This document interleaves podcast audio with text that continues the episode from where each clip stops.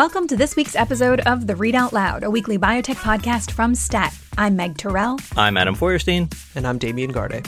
It's Thursday, November 12th, and here's what we're going to talk about this week. First, we'll talk about Pfizer's groundbreaking COVID 19 vaccine results, and Dr. Natalie Dean, a biostatistician from the University of Florida, joins us to explain the data. Then we're going to spend the rest of the episode examining the twists and turns in the FDA's review of Biogen's experimental Alzheimer's drug aducanumab.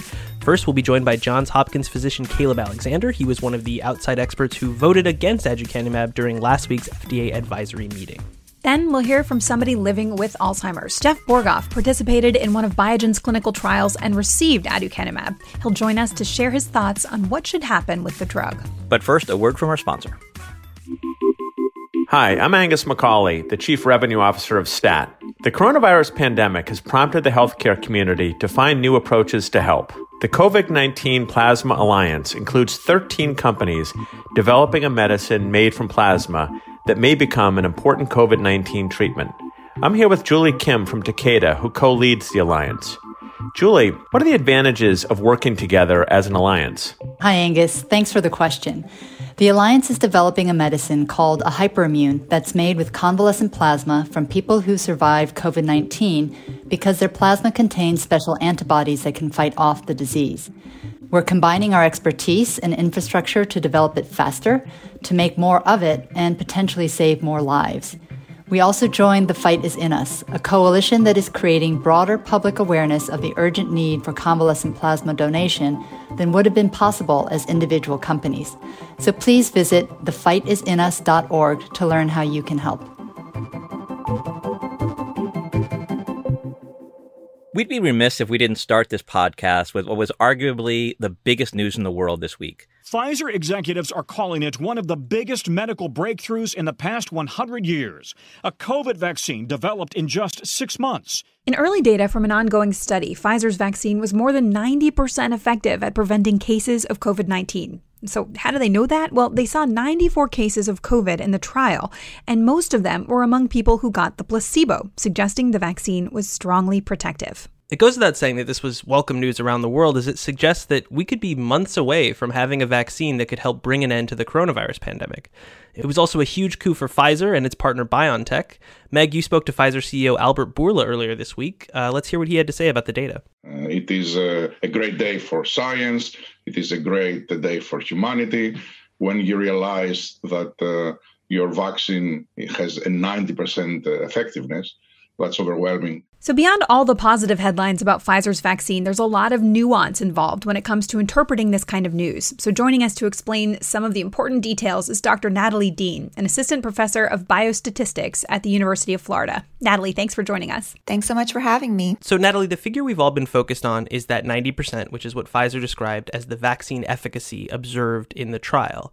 What does that number mean in practical terms? These vaccine trials enroll tens of thousands of participants, but even though we have these large numbers, we only expect to observe relatively few cases. These are the people who actually in their communities uh, become infected and become sick with COVID-19.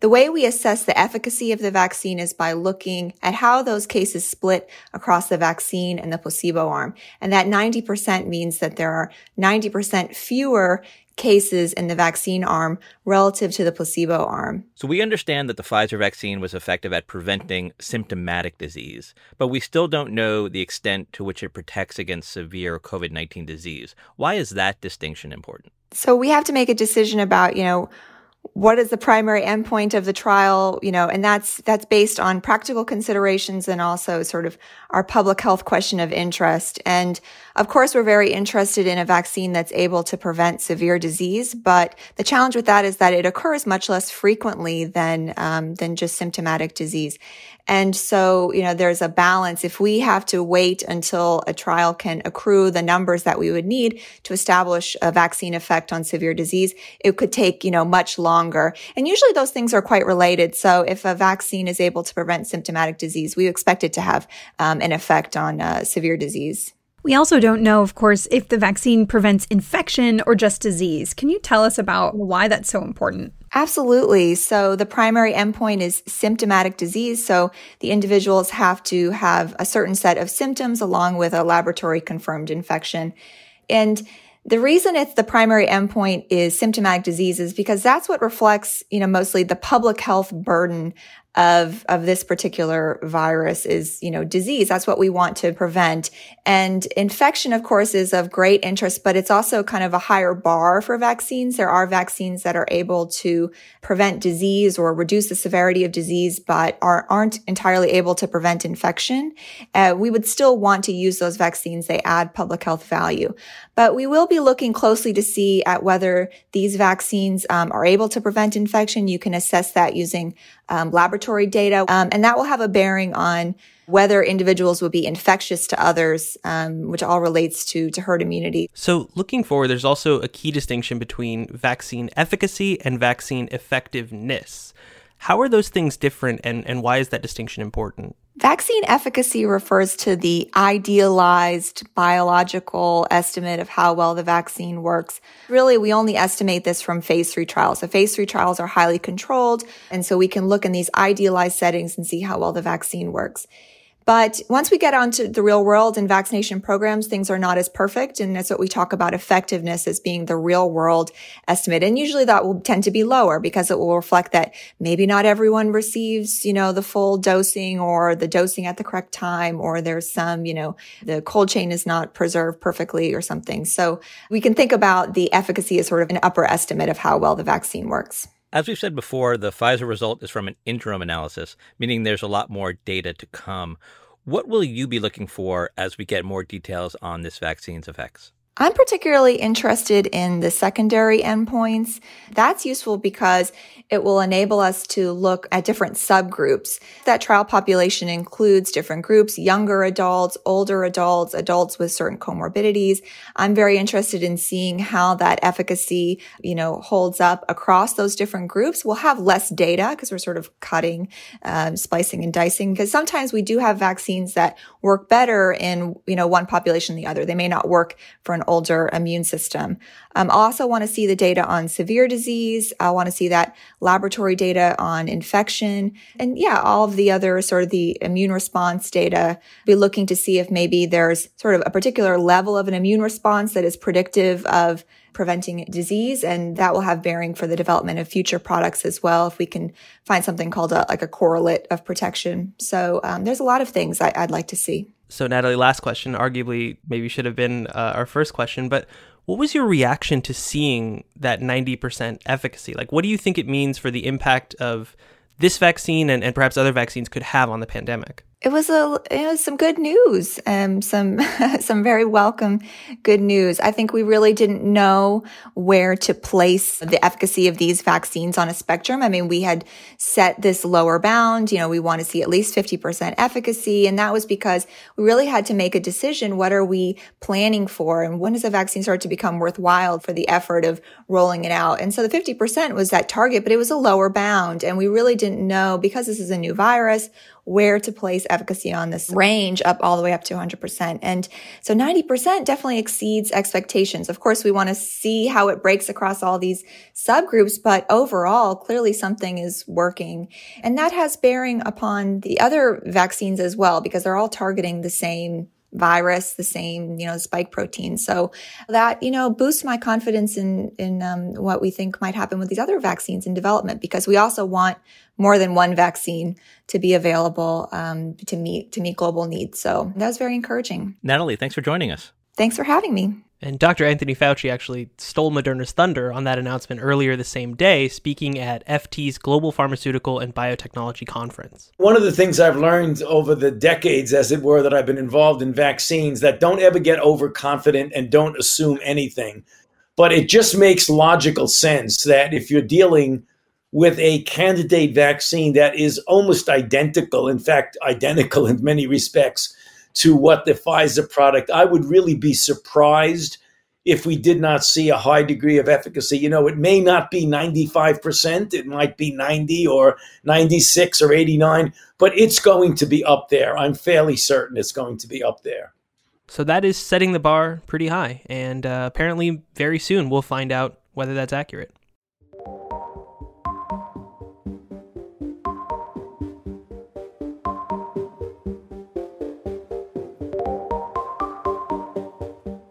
We've spent a lot of time on this podcast recently talking about Biogen's Alzheimer's drug that's called aducanumab, and for good reason. Millions of Americans suffer from Alzheimer's, so the need for an effective medicine is desperate in both human and economic terms. So for Biogen, there's the opportunity to help patients, but also a huge potential financial windfall if its drug were to be approved. Which brings us to last Friday, when a panel of outside medical experts brought together by the FDA concluded almost unanimously that clinical data did not support the approval of aducanumab. So to refresh memories, Biogen conducted two large phase 3 studies that were initially stopped early because aducanumab seemed unlikely to slow the cognitive decline in Alzheimer's patients. Months later, however, a reanalysis of the data showed that one of the two studies appeared to show a benefit, while the other did not. For the FDA's internal clinical review team, this mixed bag of data was strong enough to justify the drug's approval. But 10 of 11 panelists who reviewed the same data during the advisory committee meeting said no. One positive study was not enough to demonstrate the drug's efficacy. The other panelists voted uncertain. The overwhelmingly negative outcome of that advisory committee meeting puts the FDA in a real bind. Approving aducanumab means ignoring the strong recommendation of its own outside advisors and perhaps damaging the agency's credibility as an independent regulator. However, rejecting the drug or asking Biogen to conduct another clinical trial means disappointing Alzheimer's patients and their families. So we want to examine these issues more deeply from both sides. Joining us first is Caleb Alexander, a physician and epidemiologist at Johns Hopkins University. Caleb was one of the experts invited by FDA to review aducanumab. Caleb, welcome to the Read Out Loud. Thanks for having me. So, you voted either no or uncertain on all of the questions about aducanumab that were posed by the FDA during the advisory committee. Can you explain why you believe the drug should not be approved to treat Alzheimer's disease based on the data presented? At the end of the day, you know, these uh, decisions have to be made based on the science that's presented. I mean, that has to be the true north. And I simply didn't feel, uh, having reviewed the entirety of materials, that there was uh, sufficient evidence of safety and efficacy. And that's the statutory standard. And that's the standard for good reason. So it, it just fell short uh, along a number of different dimensions. Looking at the documents that the FDA presented, the agency's clinical reviewers were very supportive of aducanumab, going as far to call the data, quote, robust and exceptionally persuasive. But the assessment from the biostatisticians at the FDA was the polar opposite. They were sharply negative and said the aducanumab data were not convincing enough to justify approval. During one of the discussions, you likened this discordance to, quote, audio and video that are out of sync. What do you think is going on inside the FDA? Well, it's a great question, and I think I did uh, refer to the entirety of the materials that the FDA provided as uh, what I believe I called strikingly incongruent. In other words, it was very hard to reconcile.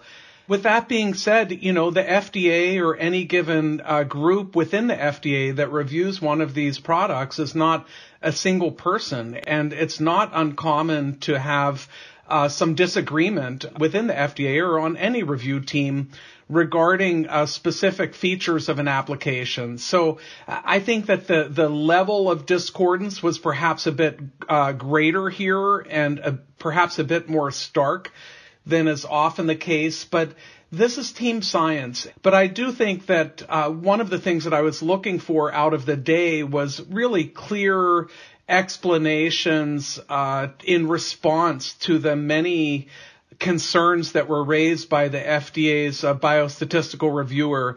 And I didn't hear that either on the part of the medical reviewer uh, at the FDA or the sponsor.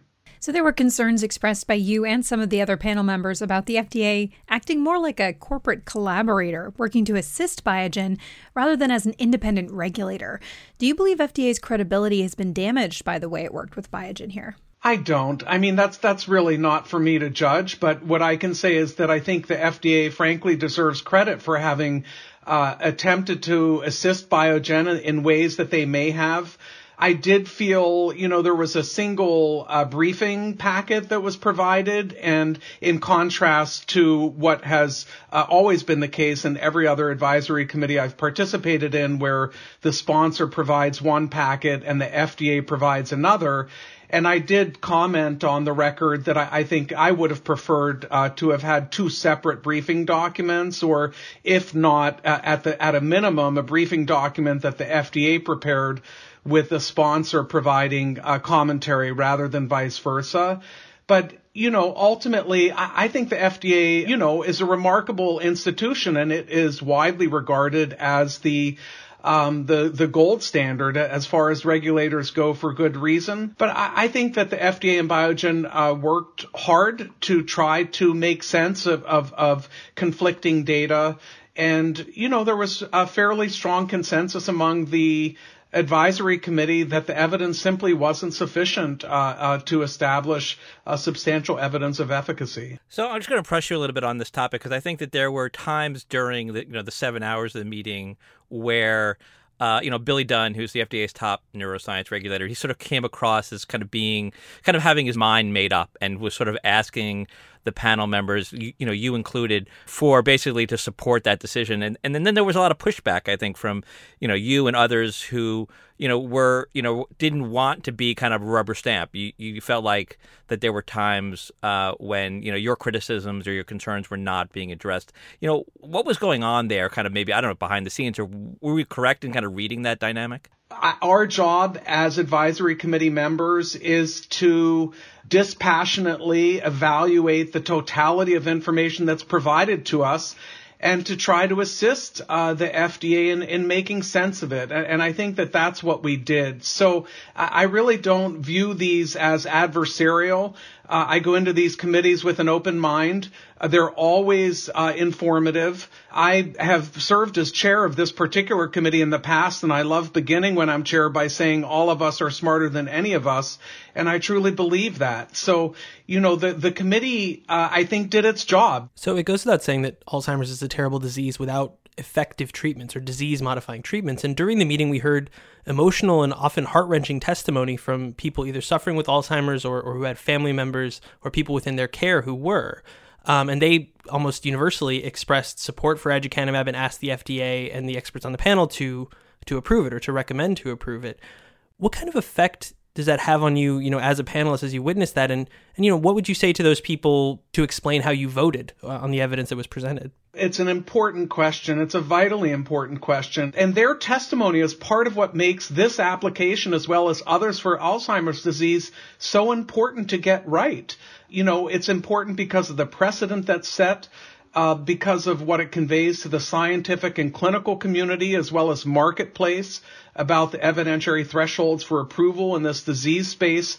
And it's important because of the, uh, the, the devastating impact that Alzheimer's has on so many. But it's in nobody's interest to have a product on the market that doesn't meet uh, statutory thresholds of efficacy and, and, safety. And so I think um, I think and hope that the committee made its views clear on, on this particular product, but I think it's very helpful to hear from, from individuals such as those that provided testimony. So, what kind of data would convince you that aducanumab can be an effective and safe treatment for Alzheimer's disease? I think one really can't sort of look beyond that basic fact that there were two identical trials designed and, and a futility analysis was done and it was declared futile and then post hoc there was an effort to go back and see if one could make sense of the data. So, you know, the committee identified any number of red threads raising concerns about the totality of evidence. I would want to see, you know, most basically another trial done that is convincing and that doesn't have many of the concerns that were raised by the two trials that were done with respect to the the strength of the evidence. Judging by the the way the FDA just kind of seemed to have gone in there with its mind made up already and it, it did the joint report with Biogen, et cetera, I'm just curious to know your thoughts. Why did they even call an advisory committee meeting, do you think, for this? I think in this instance, there was fair reason to call the committee. Uh, you had a, an unusual setting where there was a futility analysis that was performed. There were two pivotal trials that were identically designed, one of which was positive and one of which wasn't. And I think there was some nuance here to sort through, and I hope that our feedback helps the FDA in doing so. Caleb, thanks for joining us. Thanks for having me. And now, a different but equally important perspective on aducanumab. Jeff Borghoff uh, was diagnosed with Alzheimer's in 2016 at the age of 51. He participated in the Biogen clinical trial and later found out that he had been randomized to receive injections of aducanumab. Now, as you can imagine, Jeff has been following the FDA review of the drug very closely, and he joins us now to share his thoughts on the events of last week. Jeff, welcome to the Read Out Loud. Oh, thanks very much. I'm very happy to be here with you this morning. So, Jeff, um, start by telling us maybe about your diagnosis with Alzheimer's and what impact the disease has had on your life. Certainly. So, you know, obviously being diagnosed with a terminal disease can be a real gut punch. You have to begin to take things uh, into a perspective uh, about the remainder of your life. One of those things is, uh, you know, kind of uh, figuring out what the priorities are for you. One of the things that uh, I wanted to do after my uh, diagnosis uh, very strongly was get involved with a clinical trial. And I did so. Uh, I got involved with the Alzheimer's Association and I found a trial right near my home.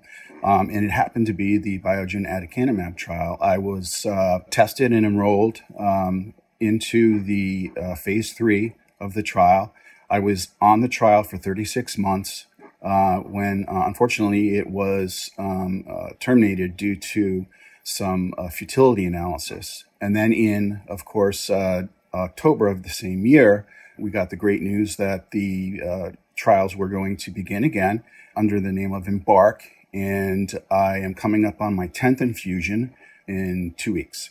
And so, Jeff, as you've mentioned before, you know, you feel like the drug works that it was having a positive effect on you so what was your experience from you know from the outset of those first trial and then uh, obviously into the extension trial so i found out at the termination of the original trial i believe i was i was titrating in the uh, emerge uh, trial and I believed that the drug was working um, because I found out uh, after the trial ended that I was on the medication the entire time. I was not in the placebo control. And if you're unfamiliar, being diagnosed at a, such a young age, age of 51, uh, with uh, younger onset early stage, the prognosis isn't good for uh, for such a, an early age. Myself and my entire family were very concerned because of that that I would uh, progress very rapidly. But when I was uh, enrolled into the trial. Uh, and then was on the trial for those 36 months. We believe sincerely that my decline uh, was uh, was actually not progressing as fast as we had thought it would. And we were very encouraged by the medication. So, needless to say, when it was terminated in March of uh, 2019, it was uh, heart wrenching and, and quite a blow. So, Jeff, you spoke at the advisory committee meeting, uh, and I wonder what, what was it like hearing the analysis from the experts on the advisory panel talking about the data and then seeing the vote so solidly against the drug? I was only able to hear what the scientists were saying uh, after the the open uh, public hearing. You know, it's for the hour that I was on for the open public hearing. There must have been maybe twenty people, uh, if not more, who were living uh, with Alzheimer's uh, and their loved ones, basically testifying that aducanumab had really helped their loved ones. It was a significant appeal that these people uh, were making, in- including folks from Us Against Alzheimer's and uh, the Alzheimer's Association. And for me, you know, hearing that just reinforced what I believed all along about the medication. And then after the open public hearing, I had such a great feeling. You know, I, I felt so positive to hear that. And then the scientists uh, got on, uh, the advisors got on, and it, it, seemed to just completely fall apart. I couldn't believe it was the same FDA uh, hearing. It just, they really just tore it apart. And, they, and I think what they were tearing apart was the, the data and the way that the data was presented um, from Biogen. However, um, I, I had felt uh, in my in my layman's uh, view, that Biogen had did, done a fantastic job. I was encouraged that they came back in October saying that they did the additional large scale analysis. I mean, that just only proves to me that they believe that the drug works and that uh, they're willing to, to continue to move forward to get its FDA approval. So it, it's kind of bizarre uh, after the uh, open public hearing. Well, you know, we spoke with one of the members of the panel, Caleb Alexander, who told us that testimony like yours and, and the others that you just mentioned is why it's so important for regulators to get the review of these drugs right. And he said it's in no one's interest except perhaps company shareholders for the drug to be approved when it doesn't meet standards showing it works and it's safe. How do you respond to that? I believe in science, and that statement I, I agree with. And it is a compelling statement my greatest fear is at this point is that this medication will be shelved entirely. It won't be given its due to continue the trial, uh, specifically the EMBARK trial, and perhaps another placebo controlled uh, double blind study for another period of time. It is my firm belief that we need to move forward and continue to collect the data that will satisfy uh, the FDA and satisfy these advisors to say that that this uh, medication work. So then what you'll have at that point is you'll have the empirical data and then you'll have the anecdotal data. And that's what we want. I believe in the efficacy of the medication. I've been in it for almost four years. I have had no side effects from it whatsoever. I tend to uh, acknowledge and understand that that particular advisor had, had said that. I believe that we should continue to move forward for its a- approval. So, Jeff, you mentioned, yeah, the desire for perhaps a third placebo controlled trial that would maybe confirm some of the things that are being debated now. Do you think that the FDA should approve aducanumab now as it stands, or that they should wait for perhaps the results of such a trial? That's a great question. I believe that the FDA, in some form or fashion, should approve the medication for folks that could really use it. And when I say really use it, I believe folks that are in the very early stages of the disease. And I believe that, you know, people should have the right to try this medication. It's a compelling thought because this is the only medication that we know of that has been proven to slow the decline of this disease. Because of this medication, I still have potentially years with my wife, who I've only been married to for 14 years later in our lives. I've got, you know, young adult children. My middle daughter just got married. I'm looking forward to grandchildren. I believe this medication can give me the years that I need to be present in their lives. And I believe that others should have that too. So if you would ask me, should the FDA approve some sort of aducanumab for general consumption, I would have to say yes to that.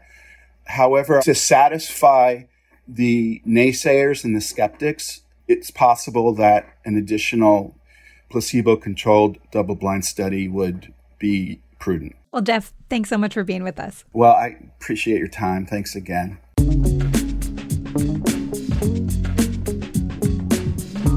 That does it for another episode of the Read Out Loud. Before we kick out of here, a couple of housekeeping notes. We realize that we didn't talk about perhaps the largest world event in the last week. That is the outcome of the U.S. presidential election.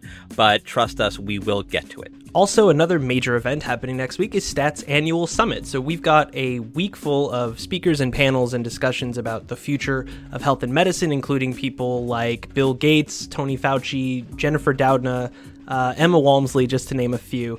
If you want more information on that or to uh, buy a pass to tune into it, you can go to statnews.com slash summit. Thank you to Alex Hogan and Hyacinth Empinado, who produced this week's episode. Alyssa Ambrose is our senior producer, and Rick Berke is our executive producer and we'd love to hear from you. Tell us what you like about this week's episode, what you didn't like, and whether you plan on getting a vaccine when it's available. You can do all of that by sending us an email at readoutloud at statnews.com. And if you like what we do, leave a review or a rating on Apple Podcasts or whichever platform you use to get your podcasts. See you next week.